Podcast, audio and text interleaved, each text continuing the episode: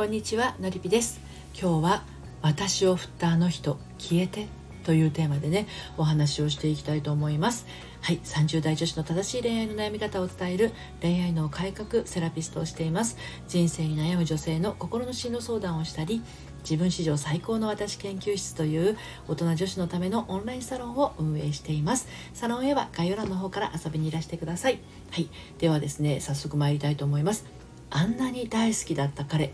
だけど元彼になった瞬間そこにはですね憎悪がね憎しみとかね苦しみみたいなものが渦巻いてしまうことってないでしょうかね。あなたのことをあっけなく振った元彼。好きな人ができたと言って去っていった元彼。ね。いきなり連絡を絶ったかと思ったら他の女性と結婚した元彼。あなたが元彼のことを憎む気持ちはよくわかります。私も23歳の時に振られた元彼はですね私を振った翌月に別の女性と結婚していましたからね。あれは本当にショックでしたね。はい。ということで今日はですねまた3つに分けてねお話をしていきます。1つ目元彼呪縛から抜け出す方法。2つ目が憎しみがいつまでも消えない理由。3つ目があなたが元彼を恨むほど。ということについてね分けていきたいと思います。では最初に元彼呪縛から抜け出す方法ですね。あの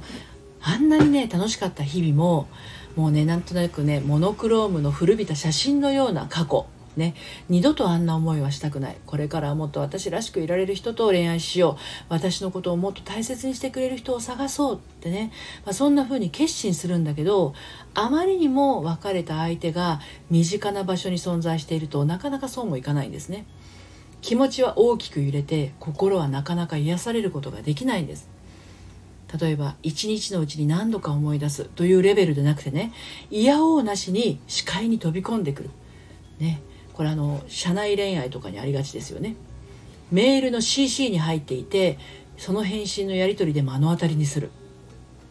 リモートだから会わないと思ったら大間違い。ミーティングや会議で会うこと多しみたいな。はい。その都度気持ちを立て直してね気を取り直して仕事に向かうんだけど全然集中できませんと。失恋によってね転職してしまう人もいるくらいですよ、うん、そんなあなたが取るべきたった一つの行動それは浄化です。はい浄化です。別れたことを真摯に受け止めるところまではできているはずなんだけど実はそれだけではその恋愛は成仏してないんですね。うん。真剣にこうね別れたことを受け止めるっていうことまではできる。だけどそれだけだと恋は終わってないんですね。現実は受け止めてるんだけど心は受けと受け入れてないっていうことあるんですよ。はい。そこで2つ目の憎しみがいつまでも消えない理由について、え、お話をしていきますが相手への深い愛情が別れることによってですね行き場を失うんですね。今まで湧き出る源泉のように注いでた愛がもうどこへ注いでいいかわからない状態なんですね。壊れた水道管のようになってしまってもはや修復の術も自分じゃ分からなくなっているわけなんですね。でこの状態で自分を立て直そうとしても絶対無理だと思いませんか？まずはその水道管どうにかしないとね。でそうやって溢れ出ているものが勢いがありすぎて何が何だか分からなくなりがちなんですけれどこれは水がジャージャー溢れ出ているようでいて、まあ、現実はですねさまざまな感情が入り混じってるんですよ。うん、それが憎しみっていう風にね化けてしまうと憎というものに変化して感情がですね複雑に絡まり合っちゃって適切に処理ができなくなっちゃうんですね。で人間の感情がこうこんな風にこう合成されたり複合されたりしてしまいますとそれは本質的な感情ではないのでいつまでもそういった何て言うのかな報われないような嫌な気持ちがね続いてしまったりします。憎しみながらあの何て言うのかな悲しんでみたりとか憎しみながら怒ってみたりっていうのはなかなか消えないんですよね。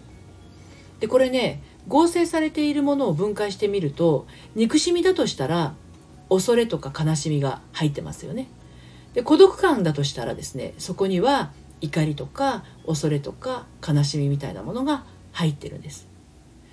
憤りがね溢れ出すような場合は恐れと悲しみが入っていたりで本質的な感情っていうものがですね必ず入ってるんですね。でこれが合成されちゃうとなかなかその本質が分からなくなっちゃうんですね。こういうなんだろう憎しみとかね孤独感とか憤りみたいなものは代わりの感情って言って、まあ、いわゆる偽物の感情になりますね。で実際はその後にお伝えした、まあ、憎しみだったら恐れと悲しみ。これが本物の感情の方になるのでそっちを扱ってあげないことにはですね消えていかないんですね。でこの本物の感情だったらば感じきってあげることで消えていくことができます。だけどねあのこの代わりの感情偽物の感情っていうのはですねあの恐ろしいことにですねなくならないばかりか増殖していくんですね。増えていくんです。これがあの代わりの感情の恐ろしいところですね。感じても感じても憎しみなんて消えないわけだから憎しみがどんどんどんどん増えていってしまうということですね。なので憎しみみたいなものとか憎悪みたいなものに、ね、なって固まっちゃうとですね何ヶ月もどころか何十年も引きずってしまうと。そんな風になっちゃうのなんとなく分かりますよね。はい、で最後にあなたが元彼を恨むほど。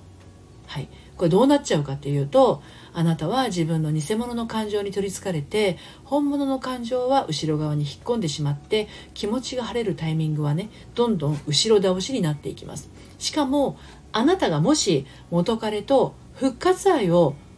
1%でも望んでいるとしたらそれすら遅れてしまうかもしくは叶わない夢と化してしまいますね。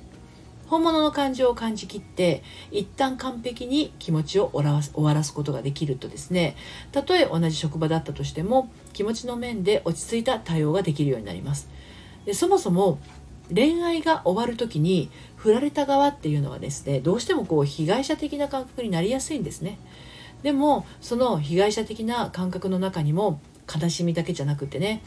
恐れとか怒りが当然含まれていますからね。はい、でこういった感情の処理っていうのは失恋の場合にねとても有効で、まあ、あの私のね個別セッションのあのり火熟成もですね本当に自分の感情とドロドロになりながらね向き合ってそして清らかな心に浄化されて前を向く勇気を取り戻していっています。で実際に振られたんだけどその後本当に自分がまっさらな状態に戻ったら、えーと、元彼とねあの付き合いが復活したりとか元彼からプロポーズされたりっていうことが起こったりするんですねでもそれももともとの感情をちゃんと感じきったからこそそうなったんだけれどそれをやってなかったら同じような2人のままずるずるとまた同じようなことで喧嘩別れしてしまうことも起きかねないということなんですね。はい、